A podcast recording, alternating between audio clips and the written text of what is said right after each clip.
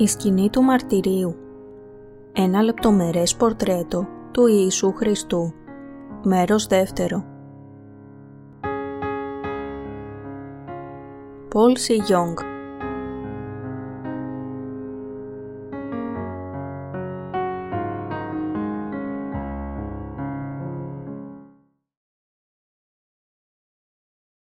Κήρυγμα πρώτο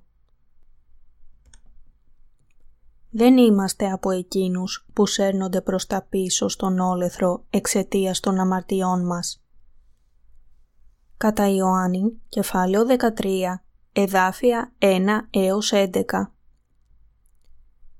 Προδέ της εορτής του Πάσχα, εξεύρων ο Ιησούς ότι ήλθεν η ώρα αυτού δια να μεταβεί εκ του κόσμου τούτου προς τον Πατέρα, αγαπήσας τους ειδικούς του τους εν το κόσμο, μέχρι τέλους ηγάπησεν αυτούς.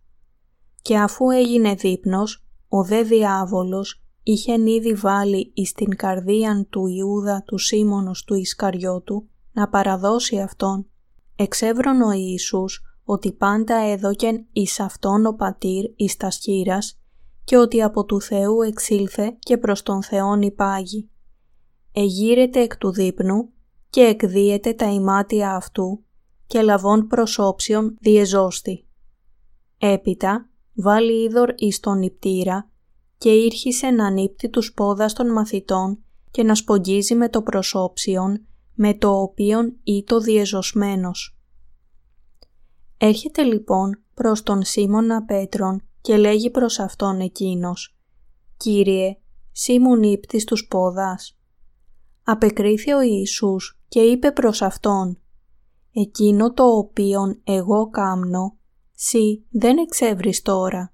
Θέλεις όμως γνωρίσει μετά τα αυτά. Λέγει προς αυτόν ο Πέτρος. Δεν θέλεις νύψει τους πόδας μου εις τον αιώνα. Απεκρίθη προς αυτόν ο Ιησούς. Εάν δεν σε νύψω, δεν έχεις μέρος με τεμού. Λέγει προς αυτόν ο Σίμων ο Πέτρος. Κύριε, μη τους πόδας μου μόνον, αλλά και τα σχήρας και την κεφαλήν. Λέγει προς αυτόν ο Ιησούς, ο λελουμένος δεν έχει χρίαν ή μη τους πόδας δανειφθεί, αλλά είναι όλος καθαρός. Και εσείς είστε καθαροί, αλλά ουχοί πάντες, διότι ήξευρεν εκείνον, ώστις έμελε να παραδώσει αυτόν. Δια τούτο είπε, δεν είστε πάντες καθαροί. Όλος ο λόγος της βίβλου είναι ένα μυστήριο για τους ψευδοδιδάσκαλους που δεν έχουν αναγεννηθεί ακόμα. Για αυτό προσπαθούν να ερμηνεύσουν τον Λόγο του Θεού με τον δικό τους τρόπο, με ανθρώπινες σκέψεις. Εν τούτης, οι ίδιοι δεν είναι καν πεπισμένοι για αυτό που διδάσκουν. Κατά συνέπεια, ακόμα και μεταξύ εκείνων που πιστεύουν στον Ιησού, δεν υπάρχουν πολλοί που έχουν την βεβαιότητα της σωτηρίας τους. Γιατί συμβαίνει αυτό; Επειδή λένε ότι πιστεύουν στον Ιησού, ακόμα και όταν δεν ξέρουν καθαρά το Ευαγγέλιο του Ήδατος και του Πνεύματος. Τέτοιοι χριστιανοί νομίζουν ότι δεν θα καταστραφούν επειδή πιστεύουν στον Ιησού. Αλλά πρέπει να συνειδητοποιήσουν πως όταν το δουν από την βιβλική προοπτική, το να καταστραφούν είναι για αυτούς μόνο ένα ολοκληρωμένο γεγονός, εκτός και αν γεννηθούν εξίδατος και πνεύματος. Είναι γενική πεποίθηση στους ανθρώπους να νομίζουν πως αυτοί τουλάχιστον δεν θα καταστραφούν επειδή πιστεύουν τυφλά στον Ιησού, αν και δεν ξέρουν την αλήθεια. Εν τούτης, καθώς δεν καταλαβαίνουν σωστά τον πνευματικό λόγο, δεν μπορούν να καταλάβουν από τον λόγο ότι στην πραγματικότητα δεν πιστεύουν σωστά, ακόμα και ότι δεν έχουν σωθεί σωστά. Έτσι, αν οι άνθρωποι ερμηνεύουν τον λόγο της βίβλου κατά γράμμα και καταλήξουν με δικά τους δόγματα, βασισμένοι στις σκέψεις τους, τότε, ακόμα και αν πιστεύουν στον Ιησού, τέτοιοι άνθρωποι δεν μπορούν να λάβουν την άφεση της αμαρτίας και θα καταλήξουν τελικά στον Άδη εξαιτίας των αμαρτιών τους. Έτσι, η βίβλος δεν είναι κάτι που διευκρινίζεται με τον δικό μας τρόπο, αλλά πρέπει να περιμένουμε να μας φέρει σε κατανόηση ο Θεός με τον λόγο της αλήθειας μέσω των αναγεννημένων Αγίων Του. Πρέπει επίσης να συνειδητοποιήσουμε ότι όλος ο Λόγος του Θεού εξηγείται μέσα στο Ευαγγέλιο του Ήδατος και του Πνεύματος. Ο Ιησούς είπε «Εάν της δεν γεννηθεί εξίδατος και πνεύματος, δεν δύναται να εισέλθει στην Βασιλεία του Θεού». Ιωάννης, κεφάλαιο 3, εδάφιο 5. Όσοι ξέρουν και πιστεύουν σωστά αυτήν την περικοπή, μπορούν πράγματι να ελευθερωθούν από όλες τις αμαρτίες και να μπουν στην Βασιλεία των Ουρανών. Ο Ιησούς είπε ότι στον ουρανό μπορούν να μπουν μόνο εκείνοι των οποίων οι καρδιές έχουν καθαριστεί από την αμαρτία με πίστη στο Ευαγγέλιο του Ήδατος και του Πνεύματος. Αν όμως οι άνθρωποι πιστεύουν χωρίς κατανόηση του Ευαγγελίου του Ήδατος και του Πνεύματος που δόθηκε από τον Κύριο, δηλαδή της αλήθειας που φανερωνόταν στο κιανό, πορφυρό και ερυθρό νήμα και το λεπτοϊφασμένο λευκό λινό της σκηνής του μαρτυρίου, θα καταστραφούν εξαιτίας των αμαρτιών τους. Πόσο πολύ τρομακτικό θα ήταν εάν επρόκειτο να καταστραφούμε εξαιτίας των αμαρτιών μας παρόλο που πιστέψαμε στον Ιησού. Με λυπεί βαθιά να σκέφτομαι ότι αν και υπάρχουν τώρα τόσοι άνθρωποι σε αυτόν τον κόσμο που πιστεύουν στον Ιησού ως σωτήρα, πολλοί από αυτούς δεν μπορούν να απαντήσουν με σιγουριά όταν ερωτώνται εάν είναι πραγματικά βέβαιοι ότι έχουν σωθεί από όλες τις αμαρτίες. Δεν είναι λάθος να υποθεί ότι όλοι οι αμαρτωλοί, ανεξάρτητα από το αν δηλώνουν φανερά ότι πιστεύουν στον Ιησού ή όχι, πρόκειται να καταστραφούν εξαιτίας των αμαρτιών τους. Πόσοι άνθρωποι θα καταστραφούν πραγματικά παρόλο που πιστεύουν στον Ιησού; Στο κατά 7 μας λέει ότι αν και πολλοί που πιστεύουν στον Κύριο θα πούν στον Ιησού ότι έχουν προφητεύσει, έχουν βγάλει δαιμόνια και έκαναν πολλά θαύματα στο όνομά Του, αυτοί και πάλι θα απορριφθούν από Αυτόν. Ο Ιησούς είπε ότι θα δηλώσει σε τέτοιους ανθρώπους «Ποτέ δεν σας εγνώρισα. Φεύγετε από εμού, οι εργαζόμενοι την ανομίαν». Ματθαίος κεφάλαιο 7, εδάφιο 23 Ο Κύριος μας είπε ότι δεν θα μπει στον ουρανό κάθε ένας που χρησιμοποιεί το όνομά Του. Παρόμοια, ο Κύριος θα ελέγξει όσους έχουν παρανοήσει το Ευαγγέλιο του Ήδατος και του Πνεύματος.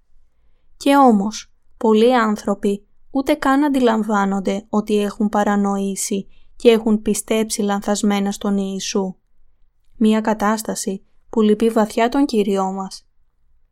Υπάρχουν πάρα πολλοί άνθρωποι που κατευθύνονται προς την καταστροφή τους, αγνοώντας ότι ο Κύριος τους επιπλήττει πραγματικά για την ελαττωματική πίστη τους. Γι' αυτό οι καρδιές μας θρηνούν για τους σημερινούς κατ' όνομα χριστιανούς. Πιστεύουν στον Ιησού μόνο αόριστα, ανίκανοι να φτάσουν σε έναν σαφή και βιβλικό ορισμό για το τι είναι το αληθινό Ευαγγέλιο του Ήδατος και του Πνεύματος. Γι' αυτό είναι τόσο σημαντικός και επίγον στόχος για εμάς να κηρύξουμε το Ευαγγέλιο του Ήδατος και του Πνεύματος σε όλους αυτούς. Είναι πολύ σημαντικό για όλους μας να ξέρουμε και να πιστεύουμε στην αλήθεια του Ευαγγελίου του Ήδατος και του Πνεύματος. Πώς λοιπόν μπορούμε να ξέρουμε την αλήθεια του Ευαγγελίου του Ήδατος και του Πνεύματος; Φυσικά, ακούγοντας τις διδασκαλίες για το Ευαγγέλιο του Ήδατος και του Πνεύματος που περιλαμβάνονται στον Λόγο του Θεού. Πρέπει πραγματικά να ξέρουμε και να πιστεύουμε στο Ευαγγέλιο της αλήθειας και να ονομαστούμε από τον Θεό ως Αγίοι Του. Κάνοντας αυτό με πίστη, θα μπορέσουμε να μπούμε στην Βασιλεία του Θεού, να λάβουμε την άφεση της αμαρτίας με πίστη και να γίνουμε παιδιά Του με πίστη. Γι' αυτό ο χριστιανισμός εστιάζει στην σωτηρία που παραλαμβάνεται με πίστη. Οι θρησκείες του κόσμου βραβεύουν τις πράξεις κάποιου, αλλά η πραγματική αλήθεια μας λέει ότι η σωτηρία είναι το δώρο του Θεού, όχι αποτέλεσμα ανθρώπινων έργων, ώστε να μην καυχηθεί κανείς. Εφεσίους, κεφάλαιο 2, εδάφια 8 έως 9. Ο αληθινός χριστιανισμός δείχνει τον τρόπο για να σωθείς από την αμαρτία και να μπεις στον ουρανό μόνο με γνώση και πίστη στο Ευαγγέλιο του Ήδατος και του Πνεύματος. Η σημερινή Κύρια Περικοπή από το 13ο κεφάλαιο του κατά Ιωάννην, αναφέρεται πάλι στο Ευαγγέλιο του Ήδατος και του Πνεύματος.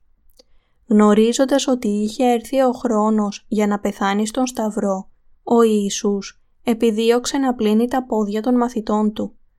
Αυτό ήταν σωστό πριν από την εορτή του Πάσχα. Η εορτή του Πάσχα είναι μεγάλη σημασίας για τους Ιουδαίους. Επειδή ήταν η ημέρα που ο λαός Ισραήλ έφυγε από την Αίγυπτο και σώθηκε από την σκλαβιά του, έγινε μεγάλη γιορτή για τους Ιουδαίους. Έτσι, ο λαός Ισραήλ θυμόταν την εορτή του Πάσχα της Παλαιάς Διαθήκης και την τηρούσαν αναμνηστικά, εκτελώντας από κοινού το τελετουργικό του Πάσχα. Κατά τη διάρκεια του δείπνου, ο Ιησούς συγκέντρωσε τους μαθητές του και επιδίωξε να τους πει κάτι που είχε μεγάλη σημασία. Με το πλήσιμο των ποδιών των μαθητών του πριν πεθάνει ο ίδιος στο Σταυρό, θέλησε να τους διδάξει την αλήθεια ότι είχε πλύνει τις αμαρτίες που διαπράττουν καθημερινά. Με τον ερχομό της εορτής του Πάσχα, ο Ιησούς ήξερε ότι θα συλλαμβανόταν όσο αμνός του Πάσχα. Θα σταυρωνόταν, θα πέθαινε και θα αναστενόταν από τους νεκρούς. Έτσι, ο Ιησούς θέλησε να διδάξει τους μαθητές του ότι όσο αμνός της θυσίας είχε πλύνει ακόμα και τις αμαρτίες που διαπράττουν καθημερινά. Για να το πούμε διαφορετικά, έπλυνε τα πόδια των μαθητών πριν πεθάνει στον Σταυρό για να τους δώσει μία πολύ σημαντική διδασκαλία. Ο λόγος για τον οποίο ο Κύριος έπλυνε τα πόδια του Πέτρου. Ας δούμε τι είπε ο Ιησούς όταν επιδίωξε να πλύνει τα πόδια των μαθητών και ο Πέτρος αρνήθηκε. «Εάν δεν σε νύψω, δεν έχεις μέρος με τεμού». Ιωάννης, κεφάλαιο 13, εδάφιο 8. Πόσο κρίσιμος και φοβερός είναι αυτός ο λόγος. Εν τούτης, ο Ιησούς θέλησε πραγματικά να διδάξει τους μαθητές του ποιο είδος πίστης χρειάστηκε για να πλύνει τις αμαρτίες που διαπράττουν καθημερινά και πόσο σημαντικό ήταν για τους μαθητές του και για τον ίδιο ότι έπρεπε να πλύνει τα πόδια τους πριν πεθάνει στον Σταυρό. Έτσι, ο Ιησούς σηκώθηκε από το δείπνο. Έβαλε κατά μέρος τα ρούχα του, πήρε μία πετσέτα γύρω από τη μέση του και ύστερα έχισε νερό σε μία λεκάνη και άρχισε να πλένει τα πόδια των μαθητών. Ήρθε έπειτα η σειρά του Σίμωνα Πέτρου. Όμως ο Πέτρος συνέχισε να αρνείται. Είπε στον Ιησού «Κύριε, σύ μου νύπτεις τους πόδας». Ο Πέτρος τρόμαξε που ο Ιησούς ήθελε να του πλύνει τα πόδια. Επειδή εκείνος είχε πιστέψει στον Ιησού και τον υπηρετούσε ως Υιό του Θεού, του ήταν δύσκολο να δεχτεί μια τέτοια παράλογη κατάσταση. Γι' αυτό ο Πέτρος αναρωτήθηκε πώς έφτασε ο Κύριος να θέλει να του πλύνει τα πόδια. Σκεπτόμενος ότι αν κάποιος έπρεπε να πλύνει τα πόδια, έπρεπε να είναι ο ίδιος ο Πέτρος που θα έπλαινε τα πόδια του Κυρίου και πως δεν ήταν πρέπον ούτε ευγενικό να αφήσει τον Κύριο να του πλύνει τα πόδια. Έτσι, κυριολεκτικά συγκλονισμένος από αυτό, ο Πέτρος είπε «Κύριε, σύ μου νύπτεις τους πόδας» και αρνήθηκε να πληθεί. Ο Ιησούς είπε τότε στον στίχο 7 «Εκείνο το οποίον εγώ κάμνω, σύ δεν εξεύρεις τώρα, θέλεις όμως γνωρίσει μετά ταύτα». Αυτό σημαίνει «Εσύ δεν καταλαβαίνεις τώρα γιατί το κάνω αυτό, αλλά όταν πεθάνω στον Σταυρό, αναστηθώ από τους νεκρούς και ανεβώ στον ουρανό, τότε θα καταλάβεις τον λόγο για τον οποίο έπλυνα τα πόδια σου. Και έπειτα ο Ιησούς είπε έντονα «Εάν δεν σε νύψω, δεν έχεις μέρος με τεμού». Αν ο Ιησούς δεν έπλαινε τα πόδια του Πέτρου, ο Πέτρος και ο Ιησούς δεν θα είχαν καμία σχέση ο ένας με τον άλλον. Να μην έχει μέρος με τον Ιησού σήμαινε ότι δεν θα είχε καμία σχέση με Αυτόν. Και έτσι ο Πέτρος δεν είχε άλλη επιλογή παρά να απλώσει τα πόδια του μπροστά στον Ιησού. Ο Ιησούς έβαλε έπειτα τα πόδια του Πέτρου στην λεκάνη, τα έπλυνε και έπειτα τα σκούπισε με την πετσέτα. Όταν ο Κύριος είπε στον Πέτρο «Εάν δεν σε νύψω, δεν έχεις μέρος με τεμού». Ο Πέτρος συγκλονίστηκε από αυτό και είπε «Τότε πλύνε ακόμα περισσότερο, ώστε να έχω μέρος μαζί σου. Πλύνε τα χέρια μου, το κεφάλι μου και ολόκληρο το σώμα μου». Ακούγοντας το αυτό, ο Ιησούς είπε τότε «Ο λελουμένος δεν έχει χρίαν η μη τους πόδας να ανοιχθεί, αλλά είναι όλος καθαρός. Και εσείς είστε καθαροί, αλουχοί πάντες». Ο Ιησούς συχνά ανέφερε λόγια που μπέρδευαν προς στιγμή τους ανθρώπους. Ανίκανοι να κατανοήσουν τι είπε ο Ιησούς, οι άνθρωποι συνήθως έτειναν να παρανοούν, να πιστεύουν λανθασμένα και να κάνουν μερικά παράξενα πράγματα. Όσοι δεν έχουν λάβει την άφεση της αμαρτίας επειδή δεν πιστεύουν στο Ευαγγέλιο του Ήδατος και του Πνεύματος, δεν μπορούν να κατανοήσουν πλήρως τι είπε εδώ ο Ιησούς τον Πέτρο. Γιατί; Επειδή όσοι δεν έχουν το Άγιο Πνεύμα δεν μπορούν να καταλάβουν την σωστή έννοια του Λόγου του Θεού. Δεν μπορεί ο καθένας να καταλάβει την αλήθεια που αποκαλύπτεται στην βίβλο, ακόμα και αν είναι μεγαλοφυΐα, πρικισμένος με καταπληκτική κοσμική λαμπρότητα. Ενώ τέτοιοι άνθρωποι καταλαβαίνουν σαφώς τον λόγο των γραφών στην κυριολεκτική τους έννοια, εάν δεν ξέρουν την αλήθεια του ύδατος και του πνεύματος, απλά δεν μπορούν να ταιριάξουν όλους τους γρίφους και να ανακαλύψουν με ποιο είδος πίστης μπορούν να πλύνουν τις αμαρτίες που διαπράττουν καθημερινά, ανεξάρτητα από το πόσο σκληρά προσπαθούν. Ο Κύριος είπε «Ο λελουμένος δεν έχει χρίαν ή μη τους πόδας να νυφθεί, αλλά είναι όλος καθαρός και εσείς είστε καθαροί, αλλά ουχοί πάντες». Ιωάννης, κεφάλαιο 13, εδάφιο 10. Αυτή η περικοπή είναι πολύ δύσκολη για να την καταλάβουν πολλοί χριστιανοί σήμερα, επειδή δεν μπορούν να πιστούν από αυτήν την περικοπή αν έχουν απαλλαγή ήδη από όλες τις αμαρτίες που διαπράττουν καθημερινά ή όχι. Στην πραγματικότητα έχουν αυτήν την περικοπή ως βάση του δόγματος των προσευχών μετανοίας που είναι ένα από τα αποκαλούμενα ορθόδοξα δόγματα στον χριστιανισμό. Να πως ερμηνεύουν αυτήν την περικοπή. Μόλις πιστέψουμε στον Ιησού ως σωτήρα μας, τότε συγχωρούμαστε για όλες τις αμαρτίες μας, συμπεριλαμβανομένης της προπατορικής αμαρτίας. Αλλά επειδή είμαστε πάρα πολύ ανεπαρκείς, ώστε να μην αμαρτάνουμε καθημερινά και για αυτό γινόμαστε πάλι αμαρτωλοί. Πρέπει να ζητούμε την συγχώρεση του Θεού για να απαλλαγούμε από αυτές τις καθημερινές αμαρτίες. Με αυτόν τον τρόπο μπορούμε να καθαριστούμε από τις αμαρτίες μας και να αποκαταστήσουμε ξανά την σχέση μας μαζί Του. Ανοησίες. Μπορείτε να καθαρίσετε πραγματικά τις καθημερινές αμαρτίες σας κάνοντας προσευχές μετανοίας. Και τι γίνεται με τις αμαρτίες που δεν ζητήσατε συγχώρεση από απροσεξία σας; Πώς θα μπορούσαν τότε να συγχωρεθούν αυτές οι αμαρτίες; Η Εκκλησία, το Σώμα του Θεού, στην πραγματικότητα είναι η συνάθρηση όσων πιστεύουν στο Ευαγγέλιο του Ήδατος και του Πνεύματος που δόθηκε από τον Κύριό μας.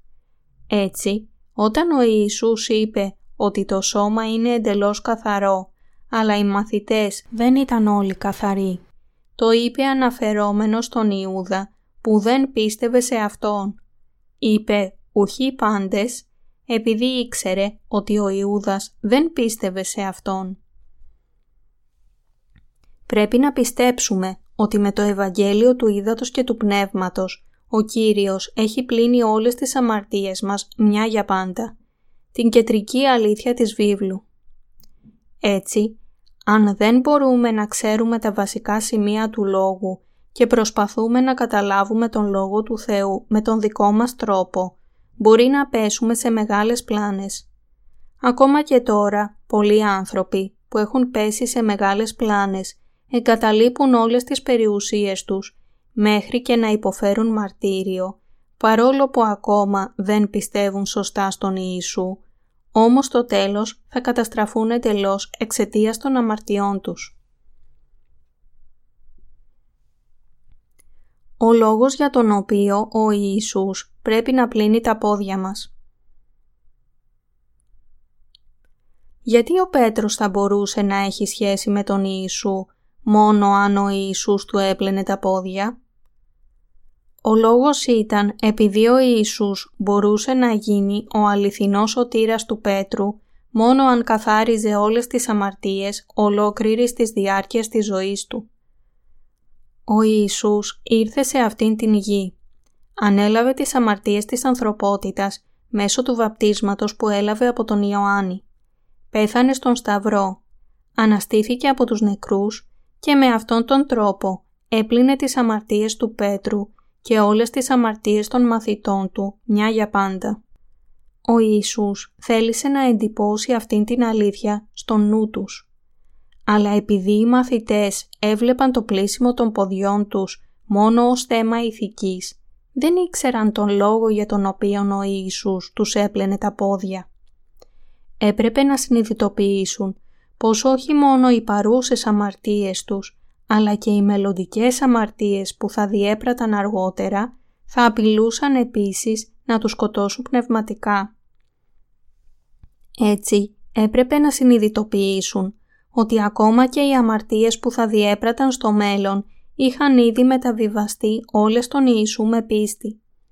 Επειδή ο Πέτρος δεν θα είχε θέση με τον Ιησού, εκτός αν γινόταν αυτό, ο Πέτρος έπρεπε να καταλάβει το μεγάλο μάθημα του Ιησού, που έπλυνε τα πόδια του και επίσης τα πόδια των άλλων μαθητών. Ο Ιησούς έπρεπε να διδάξει στον Πέτρο την αλήθεια πως με το βάπτισμα έχει πλύνει όλες μαζί και κάθε μία αμαρτία που διαπράχθηκε από τον Πέτρο εξαιτίας των ατελειών και των αδυναμιών του. Γι' αυτό ο Ιησούς έπρεπε να πλύνει τα πόδια του Πέτρου και ο Πέτρος έπρεπε να αφήσει να πληθούν τα πόδια του από τον Ιησού. Ο Πέτρος θα μπορούσε να έχει μέρος με τον Ιησού μόνο αν πίστευε ότι όλες οι αμαρτίες που διέπραξε στην διάρκεια της ζωής του εξαιτίας των αδυναμιών και των ανεπαρκειών του πλήθηκαν επίσης μια για πάντα όταν ο Ιησούς βαπτίστηκε από τον Ιωάννη. Μπορούμε να καταλάβουμε την αλήθεια του ύδατος και του πνεύματος με την ακοή του Λόγου του Θεού.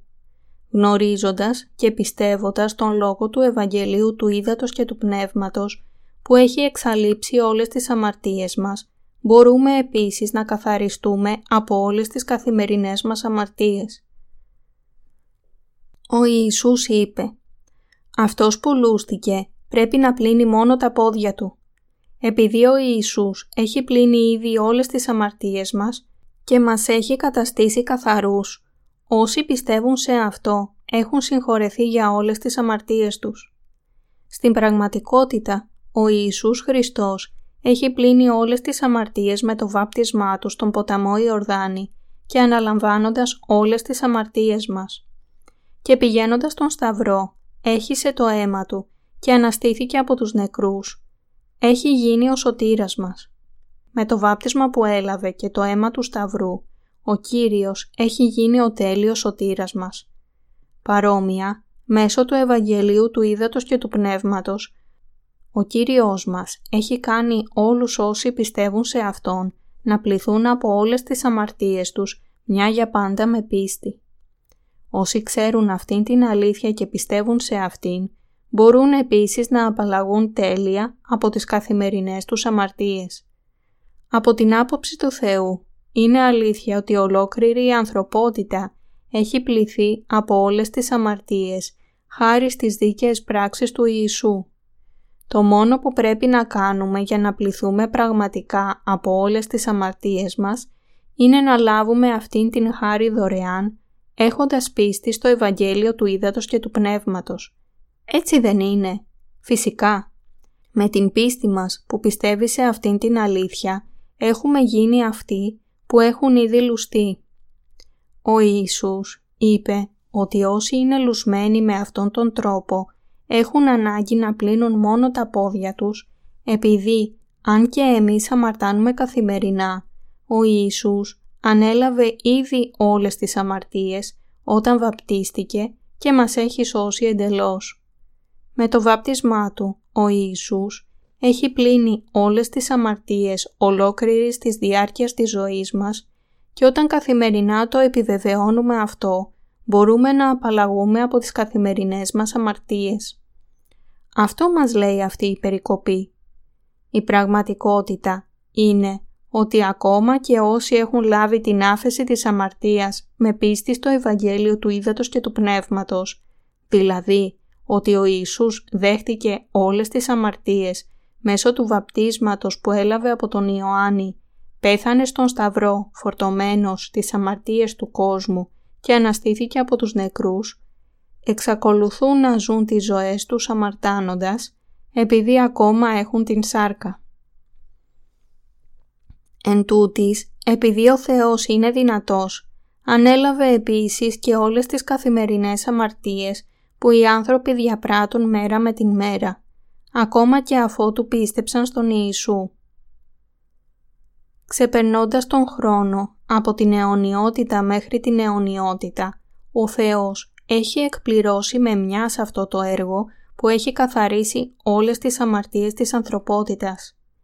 Έτσι, όταν βαπτίστηκε μέσω του Ιωάννη, πέθανε στον Σταυρό σηκώνοντα τις όλες και αναστήθηκε από τους νεκρούς. Ο Ιησούς δέχτηκε και έχει πλύνει όλες τις αμαρτίες ολόκληρης της διάρκειας της ζωής μας. Και όμως, αντί για αυτό, πώς πιστεύουμε εμείς; Παρόλο που πιστεύουμε σε αυτήν την αλήθεια, ενοχλούμαστε ακόμα καθημερινά από τις αμαρτίες που διαπράττουμε στις ζωές μας και από τις ανεπάρκειές μας. Γι' αυτό πρέπει να επιβεβαιώνουμε καθημερινά με την πίστη μας την αλήθεια ότι ο Ιησούς ανέλαβε όλες αυτές τις αμαρτίες που διαπράττουμε στην διάρκεια όλης της ζωής μας όσο περπατάμε σε αυτήν την γη. Με το βάπτισμά Του, ο Ιησούς έχει πλύνει τις αμαρτίες του κόσμου μια για πάντα, αλλά πρέπει να επιβεβαιώνουμε αυτήν την αλήθεια της πίστης μας μέρα με την ημέρα, ξανά και ξανά. Όπως ο Πέτρος που για να παραμείνει ενωμένος με τον Ιησού με πίστη έπρεπε να θυμάται ότι ο Ιησούς είχε πλύνει τα πόδια του, έτσι και εμείς επίσης για να μείνουμε μέσα στην σωτηρία Του πρέπει να επιβεβαιώνουμε καθημερινά την αλήθεια ότι Αυτός έχει καθαρίσει ήδη όλες τις αμαρτίες μας με το βάπτισμά Του και το αίμα του Σταυρού. Αλλά όσοι δεν πιστεύουν σε αυτήν την αλήθεια, δεν μπορούν ποτέ να πλύνουν οποιαδήποτε από τις αμαρτίες τους. Όσοι δεν έχουν πλύνει όλες τις αμαρτίες τους επειδή δεν πιστεύουν στο Ευαγγέλιο του Ήδατος και του Πνεύματος, είναι αυτοί που δεν έχουν μερίδα με τον Ιησού. Αν και καθημερινά προσπαθούν ασταμάτητα να πλύνουν τις αμαρτίες τους, οι αμαρτίες τους δεν πλένονται επειδή οι αμαρτίες που προσπαθούν να πλύνουν προσφέροντας προσευχές μετάνοιας δεν είναι ελαφριές αμαρτίες. Κάθε αμαρτία ακολουθείται από την φοβερή κρίση του Θεού. Γι' αυτό όσοι προσπαθούν να πλύνουν τις αμαρτίες τους με προσευχές μετάνοιας αντί να τις πλύνουν με πίστη στο Ευαγγέλιο του Ήδατος και του Πνεύματος, θα δοκιμάσουν και θα συνειδητοποιήσουν ότι δεν πλένεται ούτε μία αμαρτία έστω και αξίας μίας δεκάρας. Θα μπορούσαμε να πλύνουμε τις αμαρτίες μας κάνοντας προσευχές μετανοίας καθημερινά. Ακόμα και αν οι ίδιοι πιστεύουμε ότι έχουμε πλύνει τις αμαρτίες μας με προσευχές μετάνοιας, αυτές οι αμαρτίες πραγματικά παραμένουν ακόμα στον σύνολό τους. Μόνο όσοι έχουν λούσει ολόκληρο το σώμα τους με πίστη στο Ευαγγέλιο του Ήδατος και του Πνεύματος είναι κατάλληλοι να πλύνουν τα πόδια τους καθώς ζουν τις ζωές τους. Και μόνο αυτοί είναι επίσης ντυμένοι με την χάρη που τους επιτρέπει να πλύνουν τις αμαρτίες τους με πίστη καθημερινά και με αυτόν τον τρόπο να διατηρήσουν την καθαρότητά τους για πάντα. Με το βάπτισμά του, ο Ιησούς ανέλαβε μια για πάντα όλες τις καθημερινές μας αμαρτίες. Για αυτό πιστεύουμε ότι με το βάπτισμά του ο Ιησούς ανέλαβε επίσης όλες τις αμαρτίες που εξαιτίας της ανεπάρκειάς μας διαπράττουμε καθώς ζούμε τις ζωές μας και ότι υπέφερε όλη την καταδίκη τους επίσης. Ο Ιησούς μας είπε, με άλλα λόγια, ότι δεν πρέπει να υπάρχει κανένα πράγμα όπως σκόνταμα ή απειλή θανάτου εξαιτίας πτώσης στις αδυναμίες μας. Αφού ο Ιησούς έπλυνε τα πόδια των μαθητών, το μόνο που παρέμενε τώρα από αυτόν ήταν να πεθάνει στον Σταυρό, να αναστηθεί από τους νεκρούς και να αναλυφθεί στον ουρανό. Ο Ιησούς τώρα δεν θα ήταν πλέον στο πλάι των μαθητών, αλλά σύμφωνα με τον γραπτό λόγο θα ήταν στα δεξιά του θρόνου του Πατέρα Θεού και θα έρθει πάλι. Αν όμως ο Ιησούς είχε πεθάνει στον Σταυρό χωρίς να το διδάξει αυτό στους μαθητές του, πώς θα μπορούσε να έχουν παραμείνει σε αυτήν την γη και να διαδώσουν το Ευαγγέλιο του Ήδατος και του Πνεύματος; Οι μαθητές του Ιησού θα είχαν ζήσει διαπράττοντας καθημερινές αμαρτίες επειδή ήσαν αδύναμοι και ανεπαρκείς και μην ξέροντας τι να κάνουν όταν διέπραταν την αμαρτία της ζηλοτυπίας, της φιλαργυρίας ή της έχθρας, αυτοί δεν θα μπορούσαν να ζήσουν με πίστη. Πώς θα μπορούσαν έπειτα να διαδώσουν το Ευαγγέλιο στους άλλους; Δεν θα μπορούσαν να το κάνουν. Γι' αυτό ο Ιησούς έπρεπε ασφαλώς να πει στους μαθητές του ότι είχε πλύνει ήδη ακόμα και όλες αυτές τις αμαρτίες και για αυτόν τον λόγο έπλυνε τα πόδια τους. Όπως η άφεση της αμαρτίας φανερωνόταν στη σκηνή του μαρτυρίου. Αν ανοίγαμε και μπαίναμε στην πύλη της αυλής της σκηνής του μαρτυρίου, αρχικά θα βλέπαμε το θυσιαστήριο του ολοκαυτώματος και τον χάλκινο νηπτήρα. Το πρώτο μάθημα που μας παρέχει η σκηνή του μαρτυρίου για τις ζωές της πίστης μας είναι ότι αν έχουμε αμαρτία ενώπιον του Θεού, μας περιμένει η καταδίκη της αμαρτίας. Οι ζωές της πίστης μας, όπως υποδεικνύονταν από το θυσιαστήριο του ολοκαυτώματος, αρχίζουν βασικά με την καταδίκη της αμαρτίας και τον θάνατο. Έπρεπε εμείς να καταδικαστούμε ενώπιον του Θεού για τις αμαρτίες μας αλλά ο Κύριος ήρθε σε αυτήν την γη για να αναλάβει τις αμαρτίες μας. Όπως το ζώο της θυσίας της Παλαιάς Διαθήκης δεχόταν τις αδικίες των αμαρτωλών με την τοποθέτηση των χεριών, έχινε το αίμα του και πέθαινε και η σάρκα του τοποθετούνταν στο θυσιαστήριο του ολοκαυτώματος και γόταν με φωτιά και με αυτόν τον τρόπο καταδικαζόταν αντιπροσωπευτικά για τις αδικίες των αμαρτωλών υποφέροντας την κρίση της φωτιάς, το ίδιο έκανε ο Ιησούς για εμάς. Αντί να πεθάνουμε εμείς, ο Ιησούς έλαβε την τοποθέτηση των χεριών από τον Ιωάννη. Έχισε το αίμα του και πέθανε στον Σταυρό και με αυτόν τον τρόπο πλήρωσε με τον δικό του θάνατο τις ποινές των αμαρτιών μας. Αμαρτάνουμε καθημερινά και θα συνεχίσουμε να αμαρτάνουμε μέχρι την ημέρα που θα πεθάνουμε. Εσείς και εγώ δεν μπορούσαμε παρά να πεθάνουμε εξαιτίας των αμαρτιών μας. Αλλά για να σώσει ανθρώπους όπως εμείς από τις αμαρτίες μας και την καταδίκη, ο Κύριος εγκατέλειψε τον θρόνο της δόξας του ουρανού και ήρθε σε αυτήν την γη. Ανέλαβε τις αμαρτίες μας στο σώμα του, δεχόμενος το βάπτισμα από τον Ιωάννη πρόσφερε το σώμα του στον Σταυρό, σταυρώθηκε και έχισε το πολύτιμο αίμα του. Αναστήθηκε από τους νεκρούς και με αυτόν τον τρόπο έχει γίνει ο αληθινός σωτήρας μας.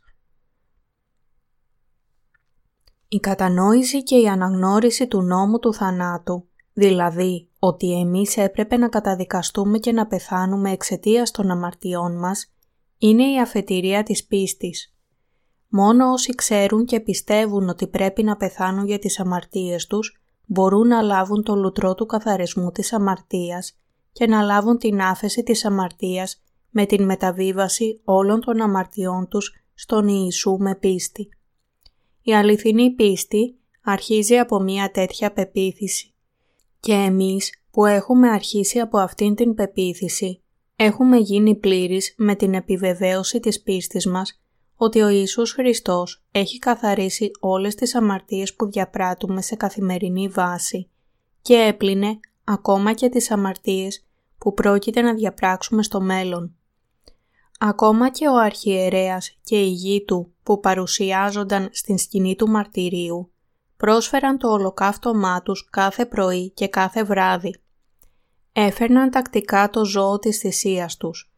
Έβαζαν τα χέρια τους στο κεφάλι του. Συγκέντρωναν το αίμα του και το πρόσφεραν στον Θεό. Για αυτό δεν υπήρχε κανένα κάθισμα στη σκηνή του μαρτυρίου. Με άλλα λόγια, συνέχιζαν να δίνουν προσφορές όλη την ώρα, ώστε δεν υπήρχε χρόνος για να καθίσουν και να ξεκουραστούν. Παρόμοια, εμείς είμαστε άνθρωποι που αμαρτάνουμε ασταμάτητα και δεν θα μπορούσαμε να αποφύγουμε την κρίση του για εκείνες τις αμαρτίες, όμως ο Ιησούς Χριστός μας έχει σώσει εντελώς από όλες τις αμαρτίες μας με το βάπτισμα που έλαβε και το αίμα που έχισε. Πρέπει να αρχίσουμε την πίστη μας πιστεύοντας ότι δεν μπορούσαμε παρά να πεθάνουμε εξαιτίας των αμαρτιών μας. Για ανθρώπους όπως εμείς, ο Ιησούς ήρθε σε αυτήν την γη και ανέλαβε τις αμαρτίες μας μια για πάντα με το βάπτισμά Του. Αναλαμβάνοντας τις αμαρτίες μας με το βάπτισμά Του, ο Ιησούς Χριστός σήκωσε έπειτα όλες τις αμαρτίες στον Σταυρό και πλήρωσε τις ποινές αυτών των αμαρτιών θυσιάζοντας την ζωή Του, χύνοντας το αίμα Του. Και με την Ανάστασή Του από τους νεκρούς έχει γίνει ο αιώνιος σωτήρας μας. Στην επιστολή προς Ρωμαίους, κεφάλαιο 6, εδάφιο 23 λέει «Διότι ο μισθός της αμαρτίας είναι θάνατος. Το δε χάρισμα του Θεού, ζωή αιώνιος, δια Ιησού Χριστού του Κυρίου ημών». Εμείς είμαστε εκείνοι που έπρεπε να πεθάνουμε εξαιτίας των αμαρτιών μας, όμως ο Ιησούς Χριστός μας έσωσε εντελώς. Με άλλα λόγια, με το βάπτισμά Του, τον θάνατό Του στον Σταυρό και την Ανάστασή Του από τους νεκρούς, ο Κύριος μας μας έδωσε την άφεση της αμαρτίας και αιώνια ζωή. Το πιστεύετε αυτό; Από εδώ αρχίζει η πίστη. Μήπως κατά τύχη λέτε «Δεν μπορώ να ακολουθήσω άλλο τον Ιησού, επειδή είμαι πολύ ανεπαρκής». Μήπως απλά νομίζετε ότι είστε πολύ άχρηστος και πολύ σαρκικός και για αυτό; Ακόμα και αν πιστεύετε στο Ευαγγέλιο του Ήδατος και του Πνεύματος, σας είναι πολύ δύσκολο να προχωρήσετε εμπρός. Αυτή είναι η πίστη που οδηγεί πίσω στον όλεθρο. Ας στραφούμε στην επιστολή προς Εβραίους, κεφάλαιο 10, εδάφια 36 έως 39. Διότι έχετε χρίαν υπομονής, δια να κάμετε το θέλημα του Θεού και να λάβετε την επαγγελίαν διότι αίτιο λίγων καιρών και θέλει ελθεί ο ερχόμενος και δεν θέλει βραδύνη. Ο δε δίκαιος θέλει ζήσει εκ πίστεως και αν της συρθεί ο πίσω, η ψυχή μου δεν ευαρεστείται εις αυτόν. Εμείς όμως δεν είμεθα εκ των σειρωμένων ο πίσω προς απώλειαν, αλλά εκ των πιστευόντων προς σωτηρίαν της ψυχής. Εδώ λέει ότι δεν σειρώμαστε προς τα πίσω, στον όλεθρο. Όσοι πιστεύουν σε αυτήν την αλήθεια διώκονται σκληρά, περιφρονούνται και αντιμετωπίζουν πολλές δυσκολίες. Αλλά μας περιμένει η κληρονομιά του ουρανού που δεν φθήρεται ποτέ. Όλα τα πράγματα στον ουρανό περιμένουν εμάς τους ιδιοκτήτες τους. Στην επιστολή προς Εβραίους, κεφάλαιο 10, εδάφια 34 έως 35 λέει «Διότι εδείξατε συμπάθειαν εις τα δεσμά μου και εδέχθητε με τα χαρά στην αρπαγήν των υπαρχόντων σας, εξεύροντες ότι έχετε εις αυτούς περιουσίαν εν ουρανής, καλυτέραν και διαμένουσαν. Μη αποβάλλετε λοιπόν την παρησίαν σας, ή της έχει μισθαποδοσίαν μεγάλην. Αυτό είναι σωστό. Εσάς και εμένα που πιστεύουμε στο Ευαγγέλιο του Ήδατος και του Πνεύματος, μας περιμένει η παντοτινή κληρονομιά του ουρανού. Ο Θεός έχει δώσει τον ουρανό ως δώρο της κληρονομιάς Του σε όσους έχουν λάβει την άφεση της αμαρτίας. Γι' αυτό μας είπε να μην χάσουμε την εμπιστοσύνη μας στην υπόσχεσή Του. Ξέροντας ότι πρόκειται να λάβουμε μεγάλη ανταμοιβή για την πίστη μας, δεν πρέπει να συρθούμε πίσω στον όλεθρο, αλλά να κάνουμε την πίστη μας ακόμα πιο σταθερή και να μην χάσουμε την εμπιστοσύνη μας. Πρέπει να έχουμε την πίστη που πιστεύει στο Ευαγγέλιο του Ήδατος και του Πνεύματος, την πραγματική αλήθεια, να παλέψουμε την πνευματική μάχη μας μέχρι το τέλος, να σώσουμε ψυχές και να νικήσουμε. Εμείς οι Άγιοι πρέπει σίγουρα να κατέχουμε αυτήν την πίστη που πιστεύει στο Ευαγγέλιο του Ήδατος και του Πνεύματος. Πρέπει να έχουμε αυτήν την πίστη ότι ακόμα και αν είμαστε τόσο ανεπαρκείς ώστε να αμαρτάνουμε καθημερινά όσο ζούμε σε αυτήν την γη, ο Κύριος και πάλι μας έχει σώσει πλήρως με το βάπτισμά Του από τον Ιωάννη και το χύσιμο του αίματος Του στον Σταυρό για εμάς. Είναι χάρη σε αυτήν την πίστη που μπορούμε να έχουμε μεγάλη εμπιστοσύνη και να ζήσουμε τις ζωές μας με δικαιοσύνη μέχρι το τέλος του κόσμου. Πρέπει να έρθουμε ενώπιον του Θεού με πίστη, να τρέξουμε τον αγώνα της πίστης με αυτό το αληθινό Ευαγγέλιο, να διαδίδουμε το Ευαγγέλιο και να ζούμε τις ζωές μας με την υπηρεσία του Ευαγγελίου. Γι' αυτό η βίβλος μας λέει «Διότι έχετε χρίαν υπομονής, δια να κάμετε το θέλημα του Θεού και να λάβετε την επαγγελία. Εβραίους, κεφάλαιο 10, εδάφιο 36. Ο δίκαιος θέλει ζήσει εκ πίστεως, και αν της ηρθεί ο πίσω, η ψυχή μου δεν ευαρεστείται εις αυτόν. Εμείς όμως δεν είμεθα εκ των σειρωμένων ο πίσω προς απώλειαν, αλλά εκ των πιστευόντων προς σωτηρίαν της ψυχής. Εβραίους, κεφάλαιο 10, εδάφια 38 έως 39. Εμείς που ζούμε με πίστη στο Ευαγγέλιο του Ήδατος και του Πνεύματος, μπορούμε επίσης να σώσουμε άλλους από όλες τις αμαρτίες. Όταν συμβαίνει αυτό και παρόλο που έχουμε την πίστη που μπορεί να σώσει άλλους από όλες τις αμαρτίες, πώς θα μπορούσαμε εμείς να συρθούμε προς τα πίσω στον όλεθρο; Αν δεν συνεχίσουμε να κοιτάζουμε προς το Ευαγγέλιο του Ήδατος και του Πνεύματος, τότε η πίστη μας θα μειωθεί και θα καταλήξουμε στο τέλμα του θανάτου για να πεθάνουμε τελικά. Έχοντας λάβει την άφεση της αμαρτίας, ο στόχος μας τώρα είναι να συνεχίσουμε να τρέχουμε με την πίστη μας, ακολουθώντας το θέλημα του Θεού και όχι να πέσουμε στις αδυναμίες μας, παραμένοντας εκεί που είμαστε και καταλήγοντας τον θάνατο. Εμείς που πιστεύουμε στο Ευαγγέλιο του Ήδατος και του Πνεύματος, δεν σειρώμαστε προς τα πίσω στον όλεθρο. Είμαστε αυτοί που έχουν το είδος της πίστης, που επίσης μπορεί να σώσει ψυχές άλλων ανθρώπων. Όταν εμείς είμαστε τέτοιοι άνθρωποι, πώς θα μπορούσαμε να πέσουμε κάτω και να πεθάνουμε εξαιτίας των αδυναμιών μας; Δεν θα μπορούσαμε ποτέ να το κάνουμε αυτό. Όσοι πιστεύουν στο Ευαγγέλιο του Ήδατος και του Πνεύματος, δεν είναι ποτέ αυτοί που σύρονται προς τα πίσω στον όλεθρο. Ανεξάρτητα από το πόσο ανεπαρκείς και αδύναμοι μπορεί να είμαστε εσείς και εγώ, είμαστε οι δίκαιοι που ζούμε τις ζωές της πίστης μας με μεγάλη πεποίθηση στο Ευαγγέλιο του Ήδατος και του Πνεύματος. Εσείς και εγώ πρέπει να σκεφτούμε από πού άρχισε η πίστη μας, να βγούμε από τον όλεθρο και να ζήσουμε με πίστη. Βασικά, δεν μπορούσαμε παρά να πεθάνουμε εξαιτίας των αμαρτιών μας, αλλά με πίστη στο Ευαγγέλιο του Ήδατος και του Πνεύματος, το Ευαγγέλιο μέσω του οποίου ο Κύριος μας έχει σώσει εσάς και εμένα από όλες τις αμαρτίες, έχουμε λάβει την αιώνια σωτηρία μας. Με άλλα λόγια, επειδή αρχίσαμε την πίστη μας αναγνωρίζοντας πλήρως 100% όλες τις αδυναμίες, τις ανεπάρκειες, την ανικανότητα και την κακία μας, όταν εμείς που έχουμε λάβει την άφεση της αμαρτίας περπατάμε σε αυτήν την γη ενώ αμαρτάνουμε, δεν θα νικήσουμε, εκτός και αν με πίστη στο Ευαγγέλιο του Ήδατος και του Πνεύματος μεταβιβάσουμε όλες τις αμαρτίες μας στον Ιησού Χριστό και τις πλύνουμε με πίστη στο βάπτισμά Του. Για αυτό πρέπει να αναγνωρίσουμε οπωσδήποτε ότι δεν σειρώμαστε προς τα πίσω στον όλεθρο και πραγματικά ζούμε τις ζωές μας με πίστη. Μερικές φορές, δεμένοι από τις περιστάσεις και τις καταστάσεις μας, μπορεί να πέσουμε σε διάφορες δοκιμασίες και δυσκολίες και καθώς είμαστε αδύναμοι, ανίκανοι να συνεχίσουμε να βαδίζουμε εμπρός, οι ζωές της πίστης μας μπορεί επίσης να καταρρεύσουν. Αλλά δεν πρόκειται να πεθάνουμε. Για να το διδάξει αυτό στον Πέτρο του είπε «Εάν δεν σε νύψω, δεν έχεις μέρος με τεμού».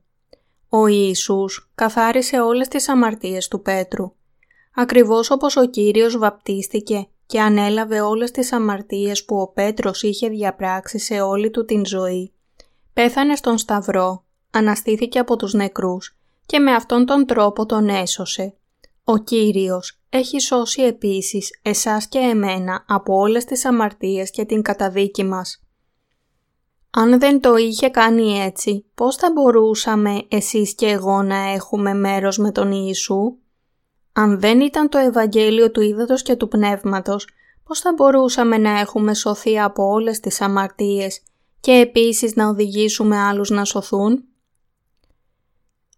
Δεν θα μπορούσαμε να έχουμε κάνει οτιδήποτε από αυτά αν δεν υπήρχε το Ευαγγέλιο του Ήδατος και του Πνεύματος. Αυτή είναι η αλήθεια που ο Ιησούς θέλησε να διδάξει τον Πέτρο.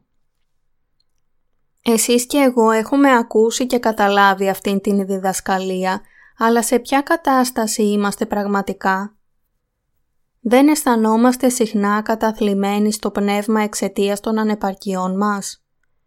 Πέφτουμε τότε στις αδυναμίες μας ή όχι; Επειδή βλέπουμε ότι είμαστε τόσο ανεπαρκείς και αδύναμοι, είμαστε επιρρεπείς να πέσουμε εύκολα σε περιφρόνηση του εαυτού μας. Μπορεί ακόμα και να λέτε στον εαυτό σας «Πώς μπορώ να ακολουθήσω τον Ιησού ως το τέλος» Καλύτερα να σταματήσω να τον ακολουθώ σε αυτό το σημείο. Είμαι βέβαιος ότι και ο Κύριος επίσης σκέφτεται ότι είναι καλύτερα για μένα να εγκαταλείψω την εκκλησία Του. Αν δεν ήταν το Ευαγγέλιο του βαπτίσματος που έλαβε ο Ιησούς, θα είχαμε καταλήξει να πέσουμε στον αιώνιο όλεθρο. Πιστέψτε στην αλήθεια ότι ο Κύριος μας μας είχε ήδη ελευθερώσει από τις αμαρτίες και την καταδίκη μας, ακόμα αν εσείς και εγώ δεν είχαμε ουσιαστικά καμία άλλη επιλογή παρά να πεθάνουμε εξαιτίας των αμαρτιών μας. Ακόμα και αν η σάρκα μας είναι πάρα πολύ αδύναμη και δεν μπορούμε παρά να αμαρτάνουμε ξανά παρόλο που λάβαμε την άφεση, πρέπει πάλι να αναγνωρίσουμε την τέλεια και αιώνια σωτηρία του Ιησού που ολοκληρώθηκε με το βάπτισμα που έλαβε και το αίμα που έχισε. Εσείς και εγώ πρέπει να ομολογήσουμε την πίστη μας. Μιλώντας σοβαρά, δεν μπορούσα παρά να πεθάνω για τις αμαρτίες μου. Αυτό είναι δίκαιο.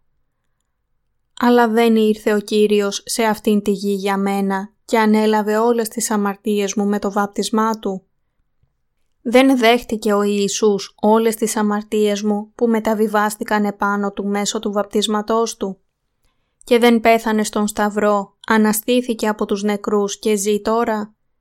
Εφόσον οι αμαρτίες μου μεταβιβάστηκαν στον Ιησού Χριστό, ανεξάρτητα από το πόσο είμαι ανεπαρκής και ανεξάρτητα από το πώς αποκαλύπτονται οι ανεπάρκειές μου, εν τούτης είμαι χωρίς αμαρτία. Δεν είμαι επομένως από εκείνους που σύρονται προς τα πίσω, στον όλεθρο και τον θάνατο. Πρέπει να απορρίψουμε τις αδυναμίες μας πιστεύοντας με αυτόν τον τρόπο. Ακόμα και αν έχουμε ανεπάρκειες πάλι ξανά αύριο, με πίστη στο βάπτισμα που ο Ιησούς έλαβε, στο Ευαγγέλιο του Ήδατος και του Πνεύματος, μπορούμε πάντα να αφήνουμε κατά μέρος τις αδυναμίες μας. Με την πίστη μας πρέπει να απορρίψουμε τον πνευματικό θάνατο και τις πληγές που μας επισκέπτονται εξαιτίας των αδυναμιών μας. Πρέπει να συλλογιζόμαστε αυτήν την αλήθεια όσο συχνά μπορούμε, λέγοντας «Ο Κύριος με έχει σώσει». Εφόσον όλες οι αμαρτίες μου μεταβιβάστηκαν στον Κύριο, έχω ακόμα αμαρτία ή όχι; Φυσικά και δεν έχω. Πιστεύοντας έτσι, μπορούμε να απορρίψουμε τις αδυναμίες και τις αμαρτίες μας, να επιβεβαιώσουμε άλλη μία φορά το Ευαγγέλιο του Ήδατος και του Πνεύματος και να επικυρώσουμε το γεγονός ότι έχουμε σωθεί εντελώς με πίστη. Έτσι μπορούμε να προστρέχουμε στον Θεό καθημερινά.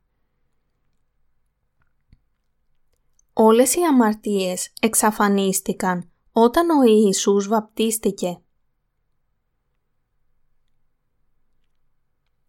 Αδελφοί και αδελφές, πόσο σημαντικός ήταν αυτός ο λόγος που ο Ιησούς είπε στον Πέτρο και τους μαθητές του; Έπλυνε τα πόδια τους για να τους κάνει να στέκονται ακλόνητοι στο Ευαγγέλιο του Ήδατος και του Πνεύματος, ακόμα και μετά από τον θάνατό του, ειδικά όταν θα έπεφταν στις αδυναμίες τους.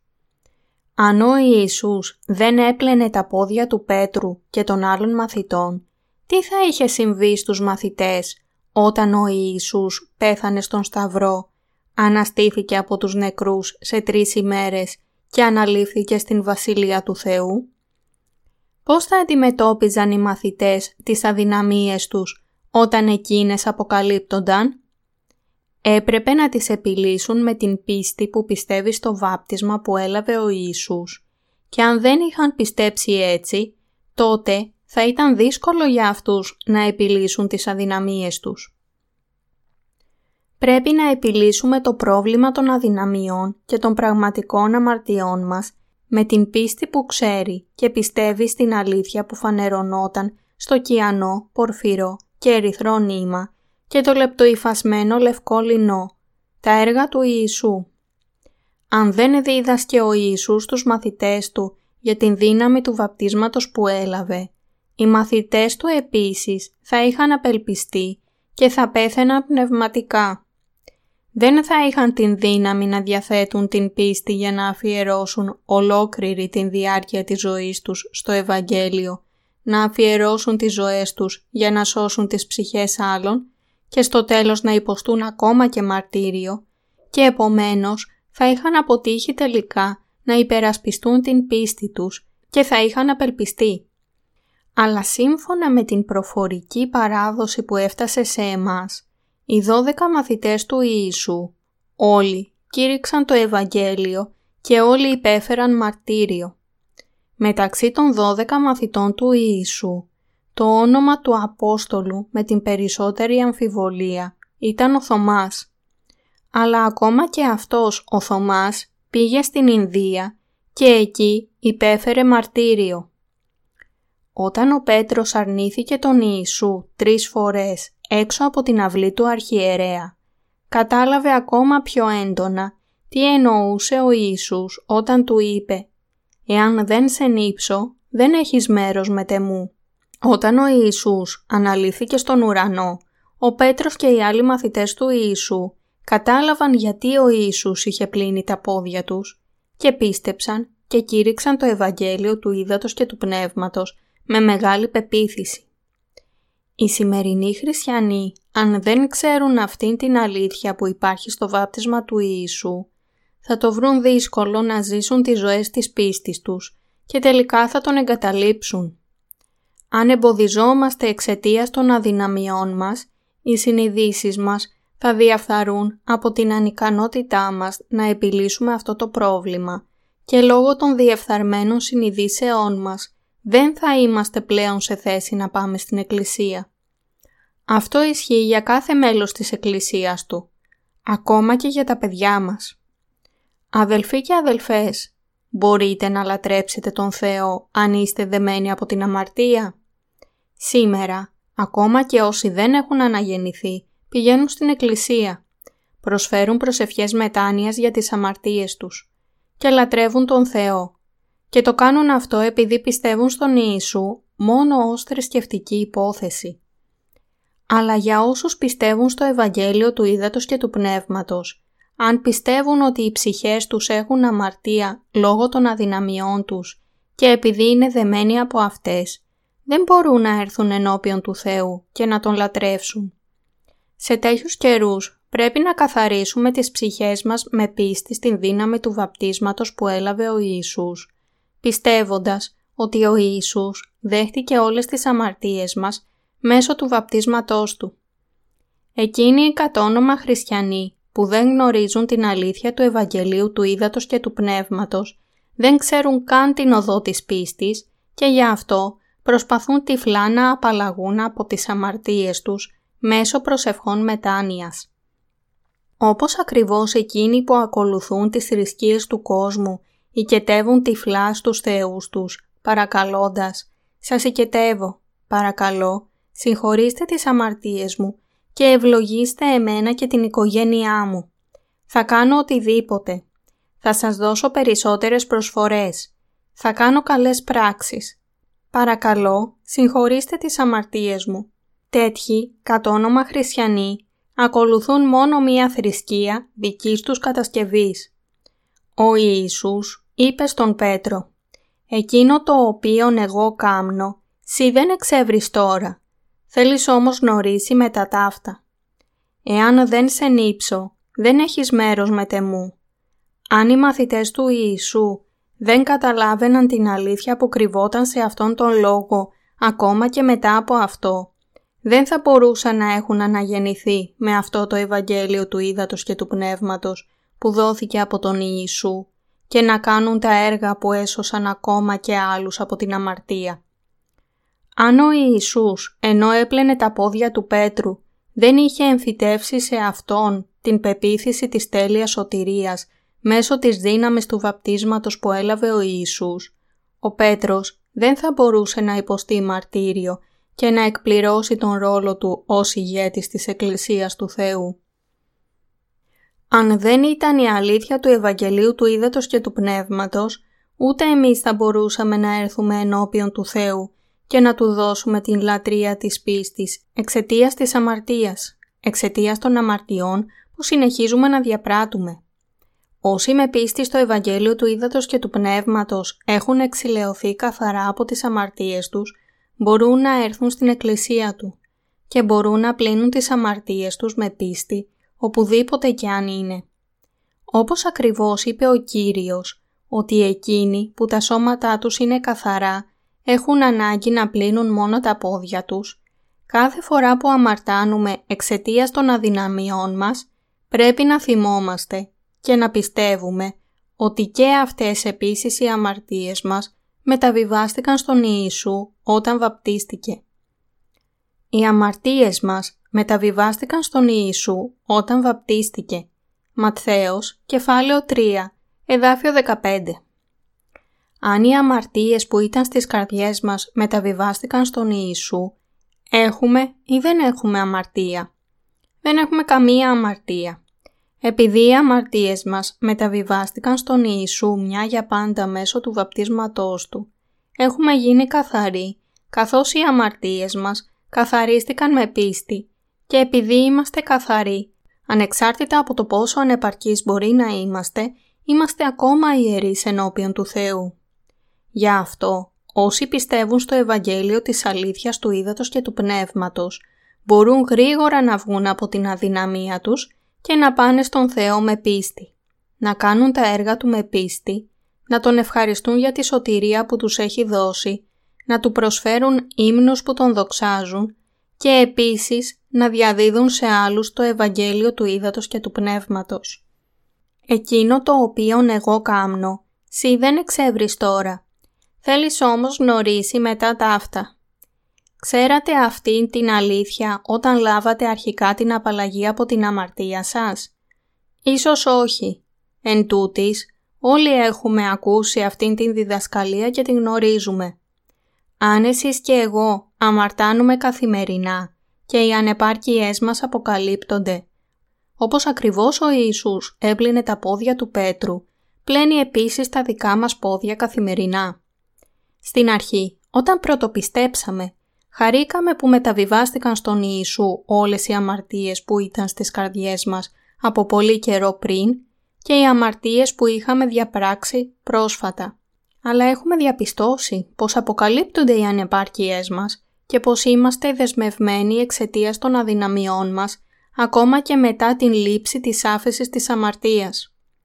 Σε τέτοιους καιρούς είναι με γνώση και πίστη στο γεγονός ότι ο Ιησούς ανέλαβε ακόμα και τέτοιες αμαρτίες μέσω του βαπτίσματός Του που μπορούμε πραγματικά να μεταβιβάσουμε σε Αυτόν όλες τις αμαρτίες που θα διαπράξουμε στο μέλλον επίσης. Μπορούν λοιπόν οι δίκαιοι να αμαρτάνουν ελεύθερα για αυτόν τον λόγο; Δεν το κάνουν ποτέ. Στην επιστολή προς Ρωμαίους, κεφάλαιο 1, εδάφιο 17 λέει «Ο δίκαιος θέλει ζήσει εκ πίστεως». Κάποιοι άνθρωποι έχουν αντισταθεί στο Ευαγγέλιο του Ήδατος και του Πνεύματος, λέγοντας παράλογα «Γιατί να μην πράττωμεν τα κακά για να έλθωσι τα αγαθά» Ρωμαίους, κεφάλαιο 3, Εδάφιο 8. Μπορεί ο αναγεννημένος να αμαρτάνει πιο ελεύθερα αφότου έχει λάβει την άφεση της αμαρτίας; Οπωσδήποτε όχι. Αδελφοί και αδελφές, όταν σκεφτόμαστε με πίστη στο Ευαγγέλιο του Ήδατος και του Πνεύματος, έχουμε αμαρτία ή όχι; Φυσικά όχι. Επίσης, ακόμα και αν έχουμε ανεπάρκειες, είμαστε ατελείς ή τέλειοι με πίστη; Είμαστε τέλειοι. Όταν ο Ιησούς μας είπε ότι ολόκληρο το σώμα μας είναι καθαρό, εννοούσε ότι μας έχει καταστήσει εντελώς καθαρούς μέσω του βαπτίσματος, του αίματος και της Ανάστασής Του. Επίσης, όταν πιστέψαμε στον Ιησού, μάθαμε την δύναμη του Ευαγγελίου του Ήδατος και του Πνεύματος. Γι' αυτό πρέπει να εφαρμόζουμε αυτήν την δύναμη του Ευαγγελίου του Ήδατος και του Πνεύματος στις ζωές μας καθημερινά. Καθώς εφαρμόζουμε αυτήν την πίστη καθημερινά, ίσως κουραστούμε από αυτό αργότερα, αναρωτώμενοι πόσον καιρό πρέπει να το κάνουμε αυτό. Αλλά εκείνη την ίδια στιγμή, προς τα πού πρέπει να στραφούμε ξανά, πρέπει να επιστρέψουμε στον Κύριο, πιστεύοντας ότι αν και βασικά μπορούσαμε μόνο να πεθάνουμε εξαιτίας των αμαρτιών μας, ο Κύριος μας έχει σώσει από όλες τις αμαρτίες, αναλαμβάνοντας τις αμαρτίες μας μέσω του βαπτίσματός Του, του θανάτου Του στον Σταυρό και της Ανάστασής Του από τους νεκρούς. Θυμηθείτε ότι οι ιερείς έπρεπε καθημερινά να δίνουν ολοκαυτώματα στην αυλή της σκηνής του μαρτυρίου και να πλένουν τα χέρια και τα πόδια τους στον χάκυλο νηπτήρα κάθε φορά που περνούσαν από αυτόν. Όπως εκείνοι, πρέπει να σκεφτόμαστε την πρώτη αγάπη μας στον Κύριο και να την αναθυμόμαστε με την πίστη μας. Βασικά, δεν μπορούσαμε παρά να πεθάνουμε. Όμως ο Κύριος ανέλαβε τις αμαρτίες μας και τις έπλυνε. Και με το να καταδικαστεί αυτός για τις αμαρτίες μας στον Σταυρό, έχει φέρει την καταδίκη της αμαρτίας στο πλήρες τέλος της. Με αυτόν τον τρόπο, με το βάπτισμα και το αίμα του Κυρίου, μας έχει σώσει εντελώς από όλες τις αμαρτίες και την καταδίκη μας. Κάθε μέρα πρέπει να χαράζουμε στις καρδιές μας αυτήν την αγάπη που έχει σώσει εντελώς εμάς που δεν μπορούσαμε παρά μόνο να πεθάνουμε και να ερχόμαστε ενώπιον του Θεού με πίστη που πιστεύει σε Αυτό. Δεν είχαμε άλλη επιλογή παρά να πεθάνουμε όμως χάρη στον Κύριο έχουμε σωθεί τέλεια και γίναμε τα εντελώς δίκαια παιδιά του Θεού. Όταν ο Κύριος μας έχει δώσει τέτοια πίστη, θα μπορούσαμε εμείς να μην έχουμε πάντα αυτή την πίστη μαζί μας. Είμαστε οδηπόροι που ζουν σε αυτήν την γη μόνο για λίγο και έπειτα φεύγουν. Η λέξη οδηπόρος σημαίνει ταξιδιώτης. Ταξιδιώτες είναι εκείνοι που κινούνται από έναν τόπο προς έναν άλλον Είμαστε ταξιδιώτες που μένουμε σε έναν τόπο μόνο για λίγο και έπειτα όταν τελειώσουμε την αποστολή μας εκεί φεύγουμε για έναν άλλο τόπο. Είμαστε οι οδηπόροι που πρόκειται να επιστρέψουν στην Βασιλεία των Ουρανών αφού ζήσουν σε αυτόν τον κόσμο μόνο για λίγο.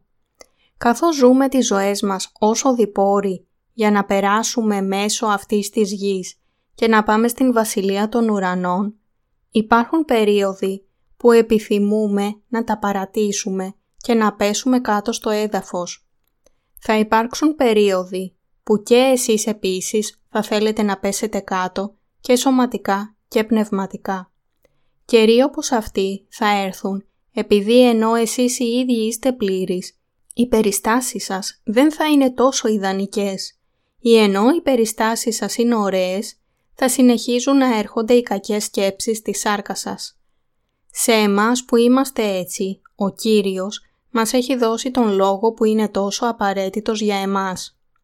Εκείνο το οποίο εγώ κάμνω, σύ δεν εξεύρεις τώρα.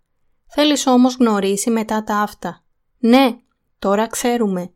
Επειδή ζούμε τις ζωές μας όσο διπόροι, όταν αποκαλύπτονται πολλές ανεπάρκειές μας και όταν εμποδιζόμαστε εξαιτίας των αδυναμιών μας και παγιδευόμαστε από τις περιστάσεις μας, πρέπει να θυμόμαστε ότι έχουμε λάβει πλήρως την άφεση της αμαρτίας με πίστη στο βάπτισμα του Ιησού και στο αίμα του Σταυρού που έχει καθαρίσει ακόμα και αυτά τα πράγματα. Με πίστη στο Ευαγγέλιο του Ήδατος και του Πνεύματος έχουμε λάβει τέλεια την άφεση της αμαρτίας. Όταν εξετάζουμε την σκηνή του μαρτυρίου, ανακαλύπτουμε πόσο επιμελημένη είναι. Όπως φανερώνεται στο θυσιαστήριο του ολοκαυτώματος, ο μισθός της αμαρτίας είναι θάνατος. Επειδή αμαρτάνουμε καθημερινά, εμείς έπρεπε να καταδικαζόμαστε και να ριχνόμαστε στον θάνατο καθημερινά για αυτές τις αμαρτίες μας. Στο θυσιαστήριο του ολοκαυτώματος φανερώνεται η αλήθεια ότι ο Ιησούς Χριστός ήρθε ως ο αμνός της θυσίας.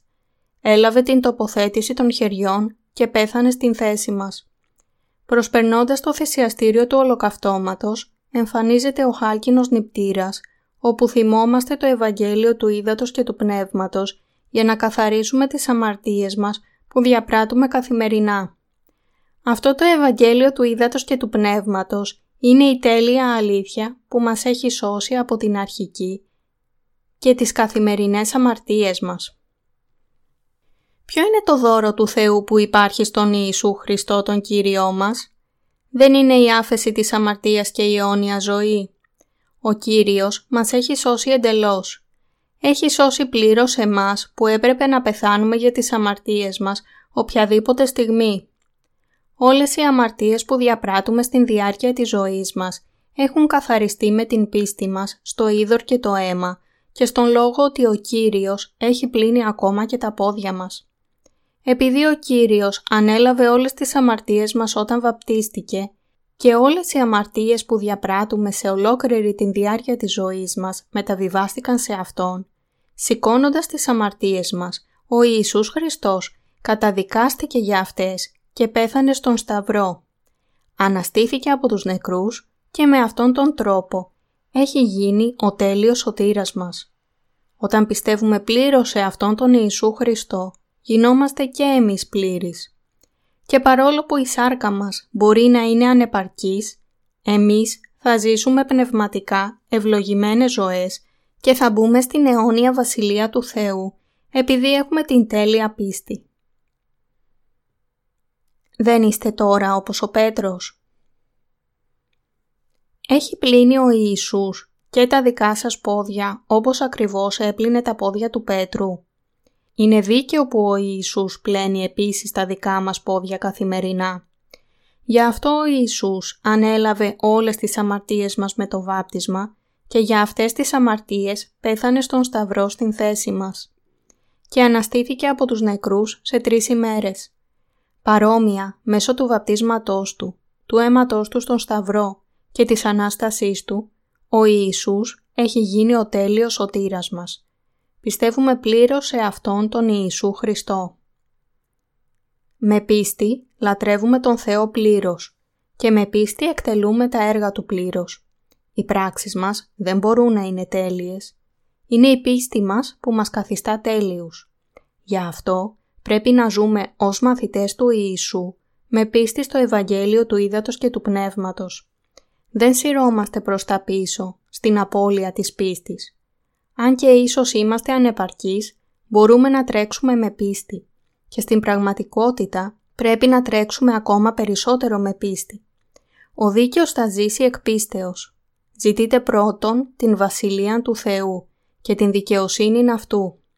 Με δεδομένο το γεγονός ότι έχουμε γίνει δίκαιοι με πίστη και επίσης εκείνοι που σώζουν ψυχές άλλων ανθρώπων, αν δεν αφιερώνουμε τους εαυτούς μας στην θεόδοτη αποστολή της σωτηρίας των άλλων, τότε θα πέσουμε στο τέλμα του ολέθρου. Θα απελπιστούμε και θα καταλήξουμε να πεθάνουμε μέσα στις αμαρτίες μας. Όποιοι είναι χωρίς αμαρτία χαίρονται να εκτελούν τα δίκαια έργα τους. Χαίρονται διαδίδοντας το Ευαγγέλιο του Θεού που σώζει άλλες ψυχές, αλλά ο αμαρτωλός δεν χαίρεται να κάνει αυτό που είναι σωστό. Για όσους έχουν λάβει την άφεση της αμαρτίας το να κάνουν το σωστό γίνεται το πνευματικό τους ψωμί. Η διάδοση του Ευαγγελίου σε όλον τον κόσμο είναι το δίκαιο πράγμα που κάνουμε για να σώσουμε άλλες ψυχές. Αλλά συγχρόνως είναι επίσης το ψωμί της ζωής μας. Κάνοντας το σωστό, οι καρδιές μας γεμίζουν με το πνεύμα και νέες δυνάμεις αναπηδούν μέσα μας. Επειδή τα πνεύματά μας αυξάνονται και οριμάζουν, γινόμαστε γενναιότεροι. Έτσι, για να ζήσουμε όπως ο Αβραάμ, για να ευλογηθούμε από το Θεό και για να μοιραστούμε με άλλους αυτές τις ευλογίες, πρέπει να αγαπήσουμε την δικαιοσύνη, να αγαπούμε ό,τι είναι σωστό και να μας αρέσει να διαδώσουμε το Ευαγγέλιο. Παρόλο που είμαστε αδύναμοι, οι ψυχές μας θα πεθάνουν αν δεν συνεχίζουμε να κάνουμε αυτά τα δίκαια έργα. Εμείς οι δίκαιοι θα πεθάνουμε σίγουρα πνευματικά αν σταματήσουμε να εργαζόμαστε για την δίκαιη αποστολή Του. Γι' αυτό ο Ιησούς είπε «Μακάρι οι πεινώντες και διψώντες την δικαιοσύνη, διότι αυτοί θέλουν συγχορταστεί». Ματθαίος κεφάλαιο 5, εδάφιο 6. Ο Ιησούς είπε επίσης «Μακάρι η καθαρή την καρδίαν, διότι αυτοί θέλουν συνειδή των Θεών». Ματθαίος κεφάλαιο 5, εδάφιο 8. Όσοι έχουν λάβει την άφεση της αμαρτίας και πιστεύουν ότι ο Κύριος έχει πλύνει εντελώς όλες τις αμαρτίες μας, μπορούν να δουν τον Θεό.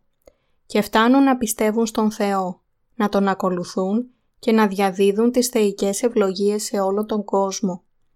Έχουμε γίνει τέλειοι με πίστη. Δεν θα μπορούσαμε παρά να πεθάνουμε εξαιτίας των αμαρτιών μας. Όμως ο Κύριος ήρθε σε αυτήν την γη, βαπτίστηκε και πέθανε στον Σταυρό στην θέση μας και με αυτόν τον τρόπο μας έχει σώσει εντελώς. Αυτή είναι η αλήθεια και ο δρόμος προς την Βασιλεία των Ουρανών. Όταν το καταλαβαίνουμε αυτό, καταλαβαίνουμε την οδό της πίστης. Δεν υπάρχει άλλος δρόμος εκτός από αυτόν. Δεν μπορούμε να μπούμε στον ουρανό με τα καλά μας έργα. Μπορούμε να μπούμε στον ουρανό μόνο με κατανόηση και πίστη σε αυτό που ο Κύριος έχει κάνει για εμάς. Σε γενικές γραμμές, εάν επρόκειτο να χωρίσουμε τους ανθρώπους σε δύο είδη, υπάρχουν εκείνοι που χρησιμοποιούνται για αυτό που είναι σωστό και εκείνοι που χρησιμοποιούνται για αυτό που είναι κακό. Όσοι χρησιμοποιούνται για αυτό που είναι κακό, δεν είναι αυτοί που έχουν λάβει κατάλληλα την άφεση της αμαρτίας. Εμείς έχουμε γίνει τα όργανα της δικαιοσύνης με πίστη σε αυτό που ο Κύριος έχει κάνει για εμάς. Όμως όσοι δεν έχουν λάβει την άφεση της αμαρτίας, δεν μπορούν παρά να παραμείνουν ακόμα όργανα του διαβόλου, ανεξάρτητα από το δικό τους θέλημα. Σας λέω με βεβαιότητα αυτήν την ώρα, ότι ο Θεός μας έχει δώσει την τέλεια σωτηρία Του, την τέλεια πίστη και την τέλεια άφεση της αμαρτίας. Μήπως η πράξη σας είναι ανεπαρκής, παρόλο που πιστεύετε σε αυτό το Ευαγγέλιο και εξαιτίας αυτού οι καρδιές σας σύρονται πίσω; Δεν υπάρχει ανάγκη να είναι έτσι, επειδή ο δίκαιος μπορεί να ζήσει με πίστη. Δεν είναι ο Κύριος ο οποίος προφανώς δεν μπορεί να αγνοεί τις ανεπάρκειες και αδυναμίες μας που έχει ήδη λάβει όλα αυτά με το βάπτισμά Του. Επιτρέψτε μου να σας δώσω ένα καθημερινό παράδειγμα για το πόσο ανεπαρκείς είμαστε. Μερικές φορές παίζουμε μαζί ποδόσφαιρο. Όταν η ομάδα μου έχει πρόβλημα με την μπάλα να έρχεται από ψηλά προς το τέρμα μας, συχνά ορμάω να την αρπάξω με τα χέρια μου. Ήμουν ο τερματοφύλακας; Φυσικά όχι. Απλά θέλω να κερδίσουμε. Σε μια τέτοια κατάσταση, όλοι μας, θρησκευτική λειτουργή, Άγιοι και εργάτες του Θεού, όλοι κάνουμε ό,τι είναι δυνατόν για να προσπαθήσουμε να κερδίσουμε. Μπορείτε να ξεχάσετε τον εύκολο δρόμο. Για να κερδίσουμε, κάνουμε κάθε είδος αβολιές. Το παιχνίδι παίζεται τόσο σκληρά που ο κάθε ένας κάνει ό,τι μπορεί, ακριβώς για να κερδίσει.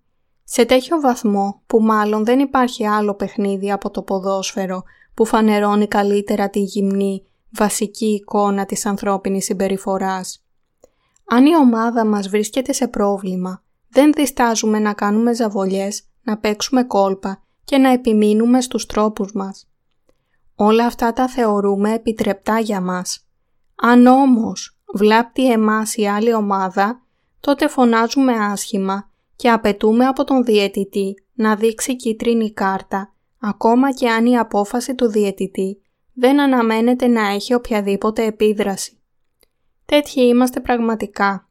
Θέλουμε πάντα αυτό που είναι για τα δικά μας συμφέροντα, για την ομάδα μας και για εμάς και θέλουμε μόνο ό,τι ωφελεί εμάς. Και όμως, Ο Θεός έχει σώσει τέτοιους ανθρώπους όπως εμείς. Αν και είμαστε ακόμα γεμάτοι ελαττώματα και ανομία, όσον αφορά την πίστη μας, είμαστε αναγεννημένοι χωρίς ελάττωμα. Ο Κύριος μας έχει σώσει εντελώς από όλες τις αμαρτίες μας. Γι' αυτό ονομάζουμε τον Κύριο ως Θεό της σωτηρίας και τον Θεό της σωτηρίας ως Κύριος. Ο Κύριος είναι ο Θεός της σωτηρίας μας. Ο Πέτρος ομολόγησε «Σύ είσαι ο Χριστός, ο Υιός του Θεού του Ζώντος». Ματθαίος κεφάλαιο 16, εδάφιο 16. Και ο Κύριος ενέκρινε την ευλογημένη πίστη του ως αποκάλυψη από τον Θεό. Η λέξη Χριστός εδώ σημαίνει αυτόν που πήρε τις αμαρτίες μας στο σώμα του και τις καθάρισε όλες. Ο Ιησούς Χριστός είναι ο Υιός του ζωντανού Θεού. Ως Υιός του Θεού και σωτήρας μας, μας έχει σώσει εντελώς. Γι' αυτό να είστε τολμηροί στις καρδιές σας, ακόμα και αν ίσως αισθάνεστε πολύ ανεπαρκείς και αδύναμοι για να υπηρετήσετε το Ευαγγέλιο. Οι ψυχές, οι καρδιές και τα σώματά σας δεν πρέπει να συρθούν πίσω και να γύρουν. Αντίθετα, σταθείτε όρθιοι με πίστη και γίνετε οι τολμηροί, μεγάλοι άνθρωποι της δικαιοσύνης που διαδίδουν πλατιά και μακριά την αποκαλυμμένη από τον Θεό πίστη. Κοιτάξτε εμένα, δεν έχω τίποτα να δείξω στην σάρκα μου, δεν διαδίδω όμως το Ευαγγέλιο σε όλο τον κόσμο. Δεν είστε κι εσείς το ίδιο. Μην νομίζετε ότι όσοι φαινομενικά μοιάζουν να μην έχουν καμία ανεπάρκεια είναι πραγματικά χωρίς ανεπάρκειες. Οι αμαρτωλοί είναι μόνο υποκριτές. Και οι υποκριτές είναι άνθρωποι όπως εσείς. Πώς λοιπόν θα μπορούσε η σάρκα τους να είναι τόσο καλή, αξιοπρεπής και καθαρή; Αυτό που πάντα είναι ανεπαρκές είναι η σάρκα των ανθρώπων. Πρέπει να καταλάβετε ότι όσοι επιδεικνύουν την αρετή τους, ειδικά στις χριστιανικές κοινότητες, επιδεικνύουν μόνο την υποκριτική και ψεύτικη φύση τους. Ο Θεός μας μας έχει σώσει εντελώς. Επομένως μπορούμε να υπηρετήσουμε το Ευαγγέλιο του Ήδατος και του Πνεύματος με την πίστη μας ότι μας έχει τελειοποιήσει, ενδυναμωμένοι από αυτήν την τέλεια δικαιοσύνη του Θεού. Εμείς ευχαριστούμε τον Θεό που μας ικάνωσε να σωθούμε με πίστη, μέσω της αλήθειας της σωτηρίας που είχε προγραμματίσει πριν ακόμα από την δημιουργία του κόσμου. Όλες οι αμαρτίες σας πλήθηκαν ήδη όταν ο Ιησούς βαπτίστηκε και έχισε το αίμα του στον Σταυρό.